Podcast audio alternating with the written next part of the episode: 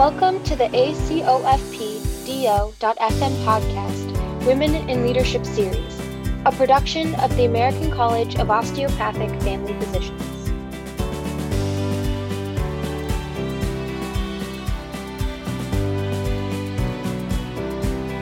Hello, and welcome to the ACOFP podcast, DO.FM, and the final podcast of the Women in Leadership series. I'm Katie Hawks, the Vice President of the National Student Executive Board. And I'm Ashley Beckham, the parliamentarian for the National Student Executive Board.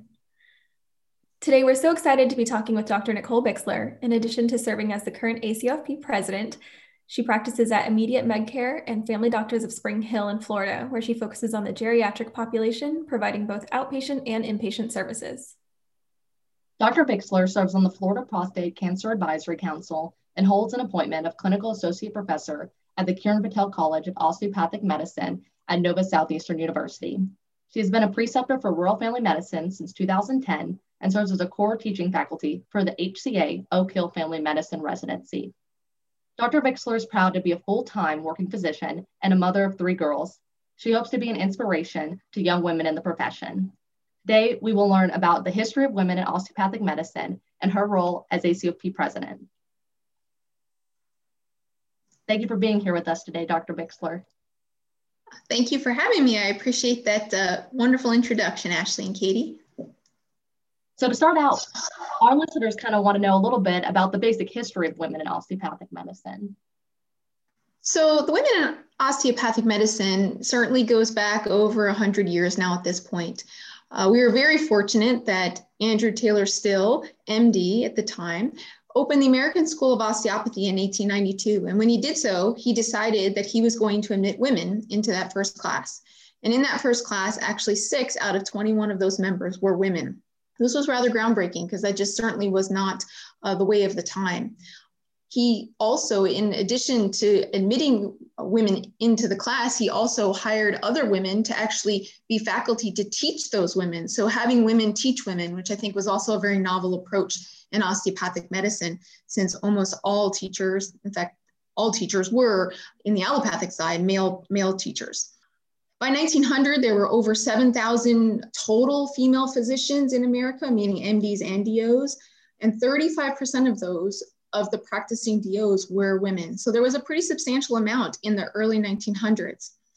Then we know a lot of other historical events took place, you know, between 1900 and in uh, World War II, and there was trajectory of a lot of uh, women being able to participate. We certainly achieved the women's right to vote in 1920.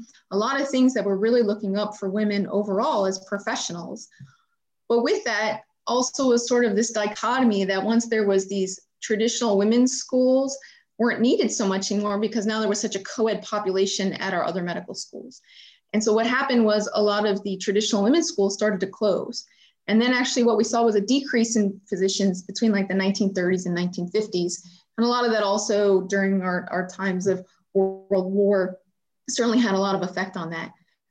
After World War II, only 2% of medical students were women, and that was both DO and MD. So, really, you could see how we started off small, and women as a whole, both osteopathic and allopathic, came to rise and then came back down. And really, since 1950 up until the early, uh, like 2010 or so, it has been that upward climb again. And it's very exciting that now, I mean, it's like a 50 50 split across the board.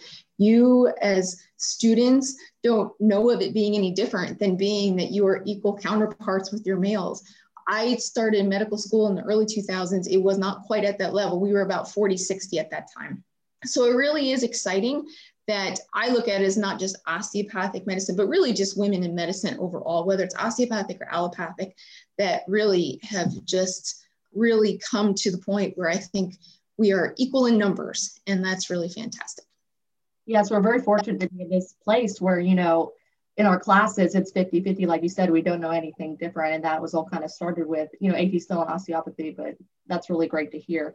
Why do you think he was so open to having women, you know, that early on when it wasn't the norm? You know, in the 1800s, you really didn't, you know, get the suffragette movement until the 1920s. Like you said, you know, if he faced any barriers with that, or why was he so open to that?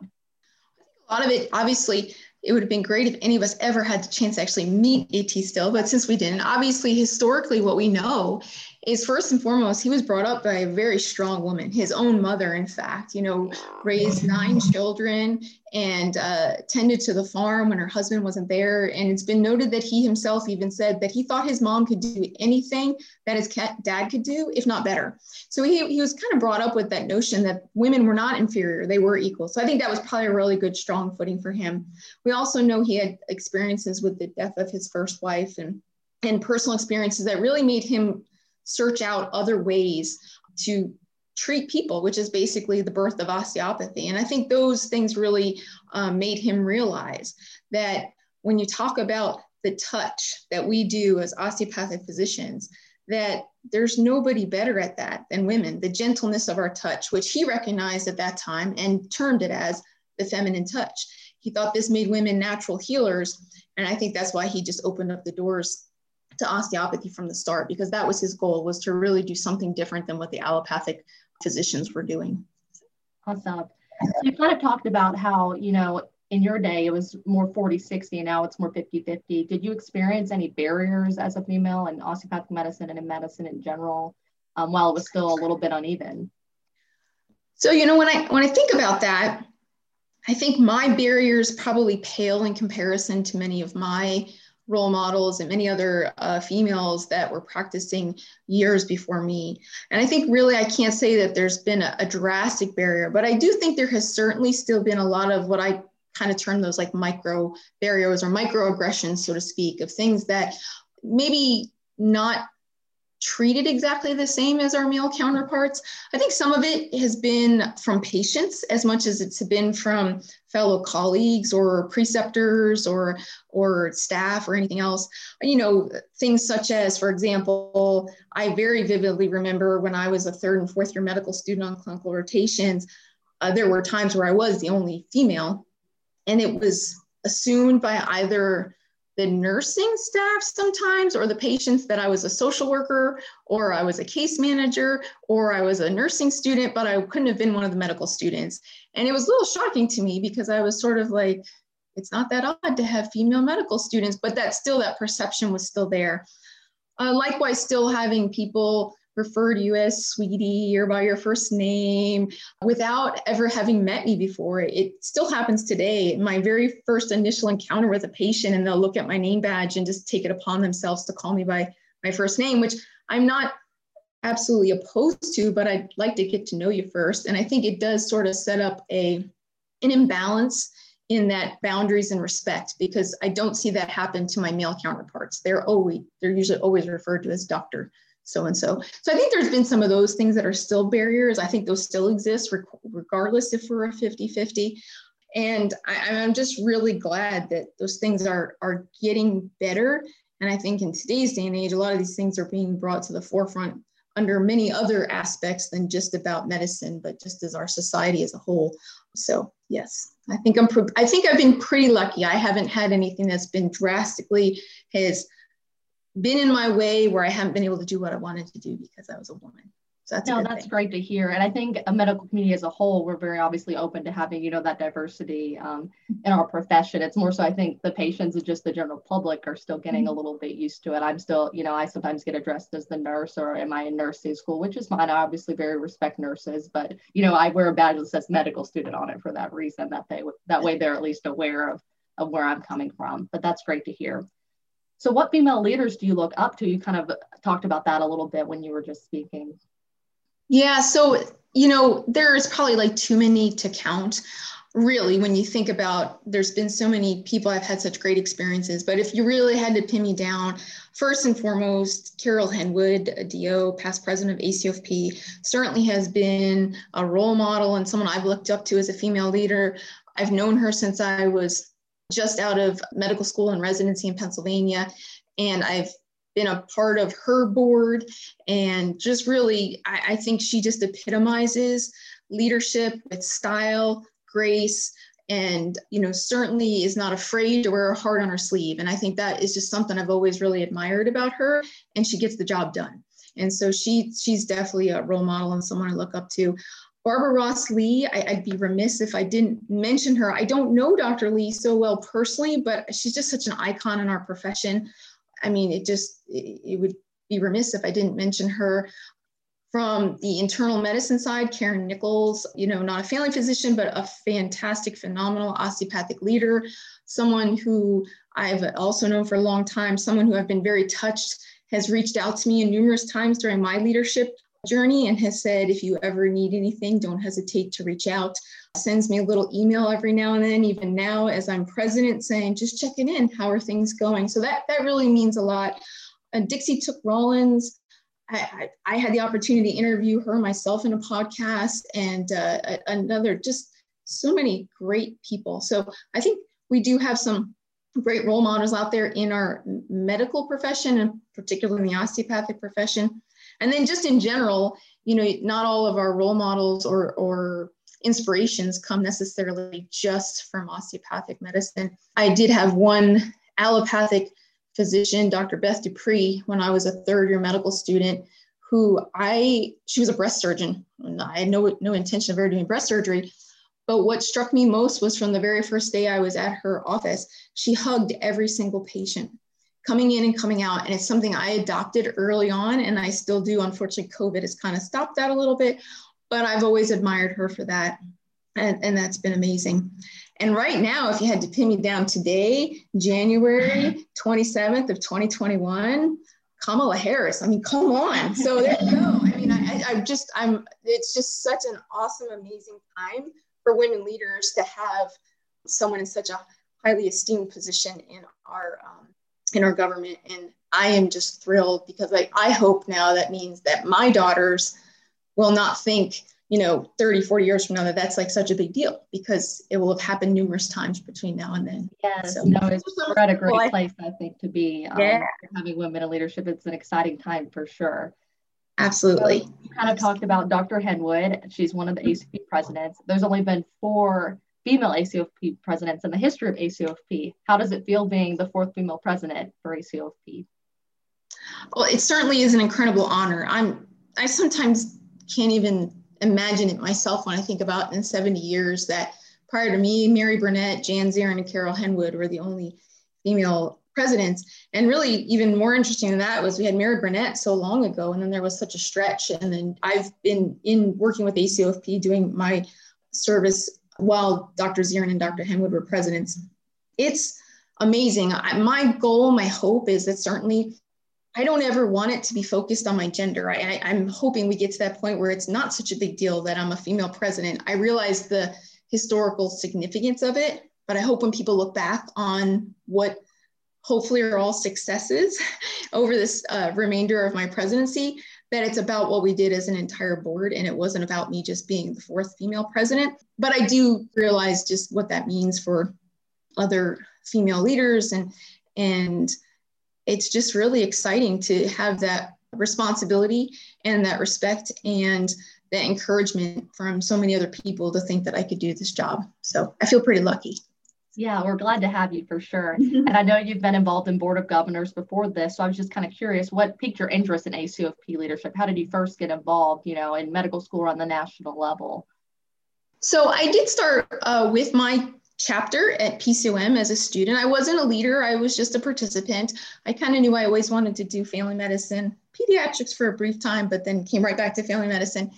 And it probably really wasn't until I became a resident. I was very fortunate. I had a phenomenal program director who really encouraged our involvement in organizational medicine. And I had some other really other great mentors who really just kind of took me under their wing from the beginning. Uh, those would be Dr. Jeffrey Lindenbaum and Dr. Robert Danoff when I was in Pennsylvania.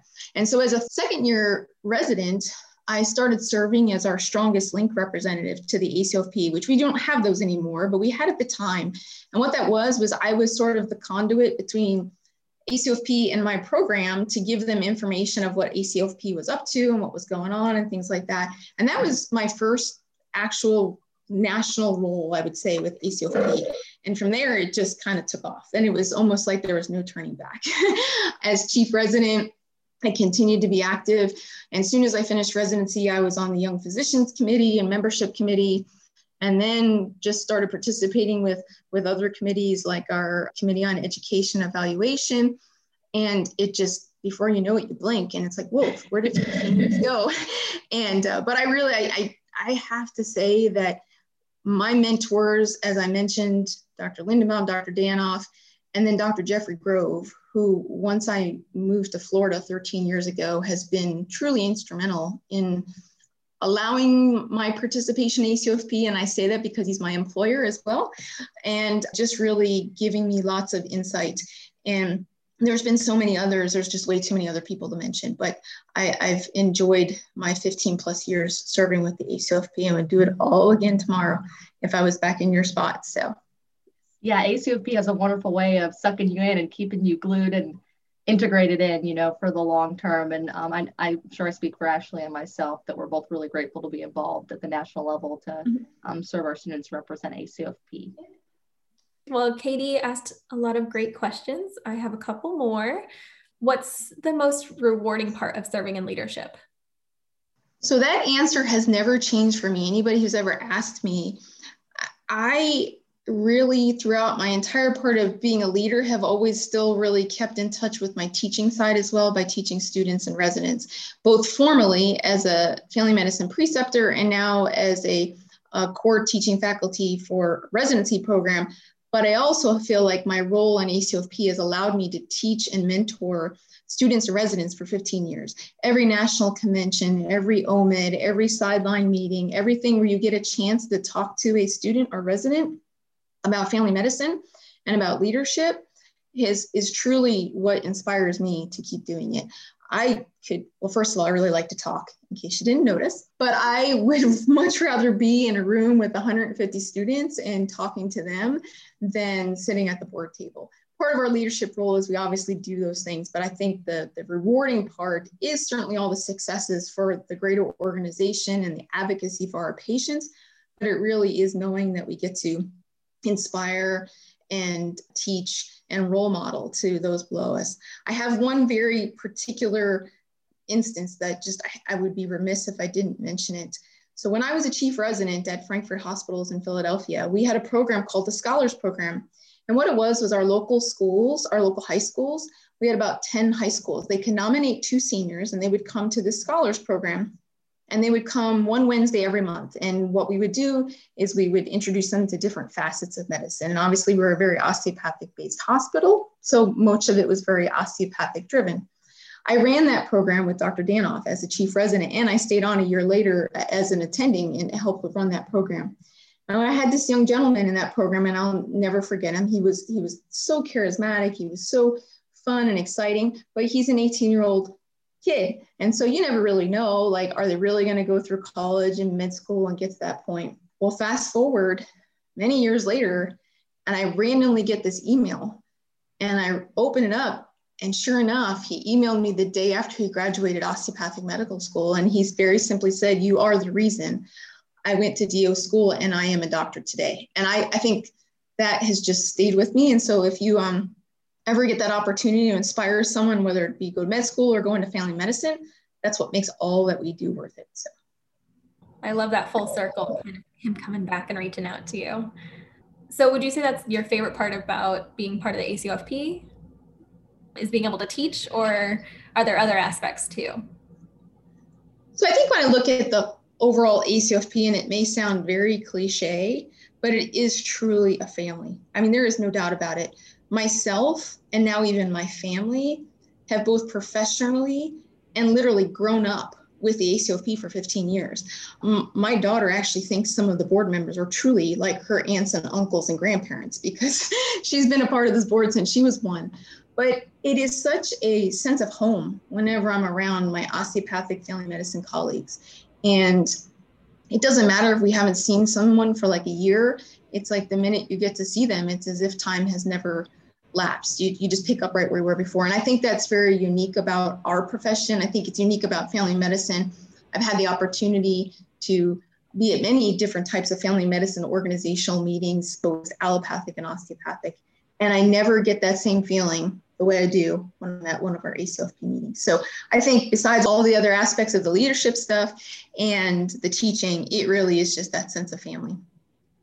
Oh, that's lovely as far as like the future of family practice, do you see any barriers currently or that are going to that are kind of on the horizon that we'll face as a group as osteopathic family physicians?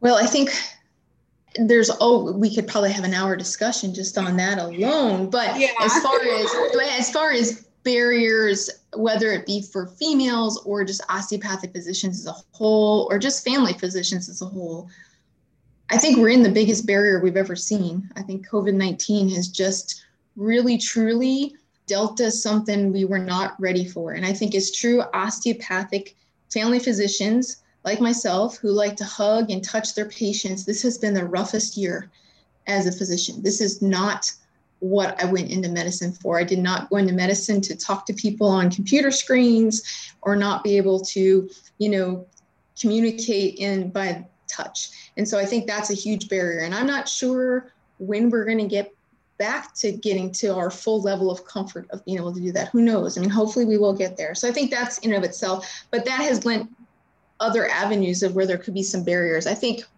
overall, and this is where a lot of the advocacy efforts of ACOFP come into play, is the value of family medicine overall, I think is one of the biggest barriers. And that doesn't matter if you're male, female, osteopath, or allopathic.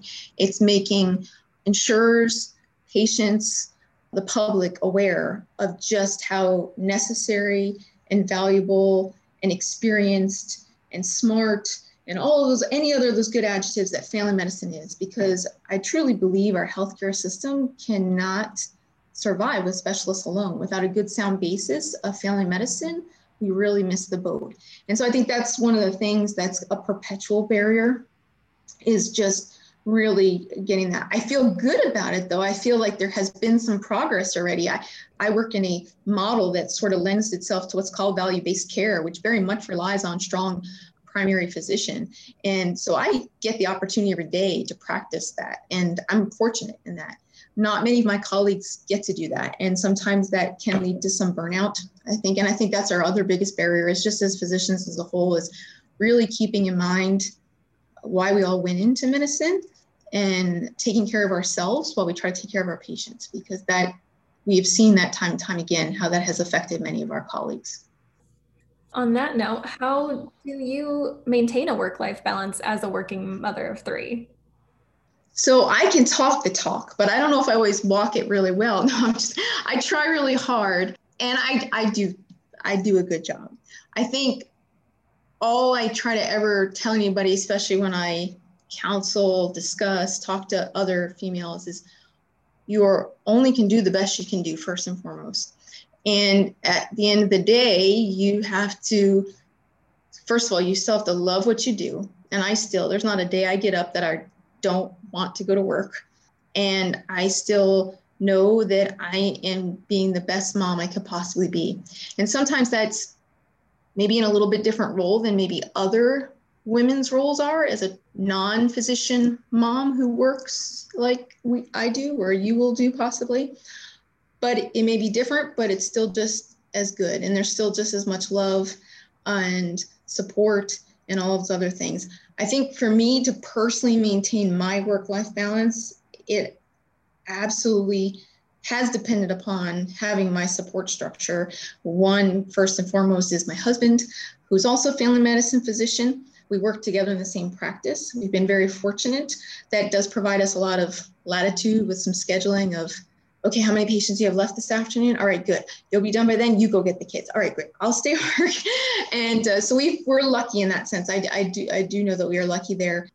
But I've also taken every opportunity I possibly can to incorporate my family in my leadership positions. For anybody who knows me, they usually know my my family, particularly my my youngest daughter, who had like I mentioned before, has kind of grown up with this board. I feel like if you get me, you get them. That we're like a package deal.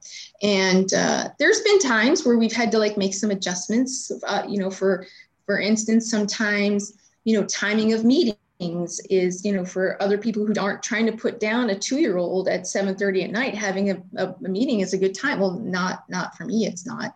And I, for a long period of time, I was the only one on the board who had children that age. So we, we kind of had to sometimes be cognizant of making some changes so that I could still do my thing of giving Lily a bath and getting her story read to her and getting her down to bed, but then still being able to get to my, my meeting. And so I think you kind of find ways to do some of those things. But I'm not going to say that there hasn't been some hard days and some struggles. I'd be lying if I said I I vividly remember my daughter swims and I missed her very first swimming because I was in Phoenix at a future leaders meeting for ACOFP and our board meeting, which I don't regret that part. That's my role, my job, that's the way to do.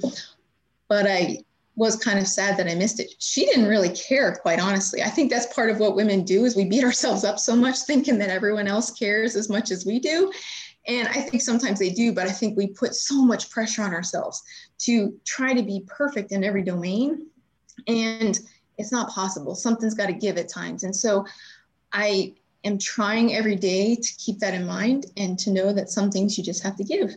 And I think that, you know, I've gotten better at it over these last couple years.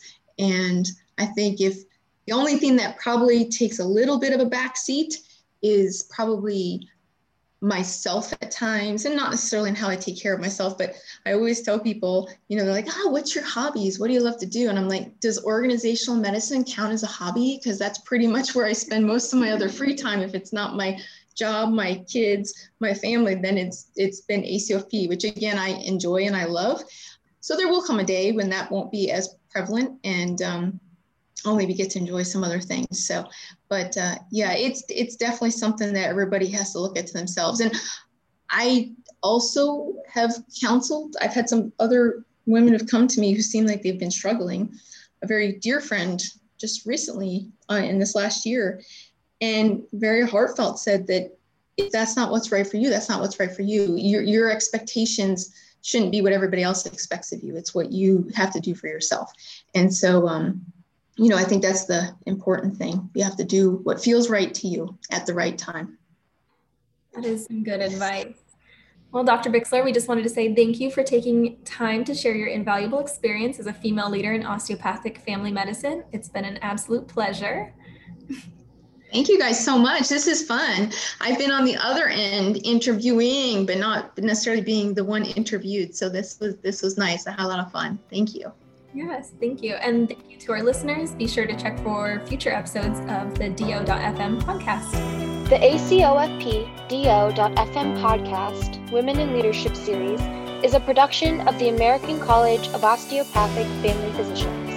To learn more about ACOFP, please visit www.acofp.org. Interested in learning more about the ACOFP Education and Research Foundation's initiatives and ways you can support the future of the osteopathic profession? Visit www.acofpfoundation.org or email foundation at acofp.org.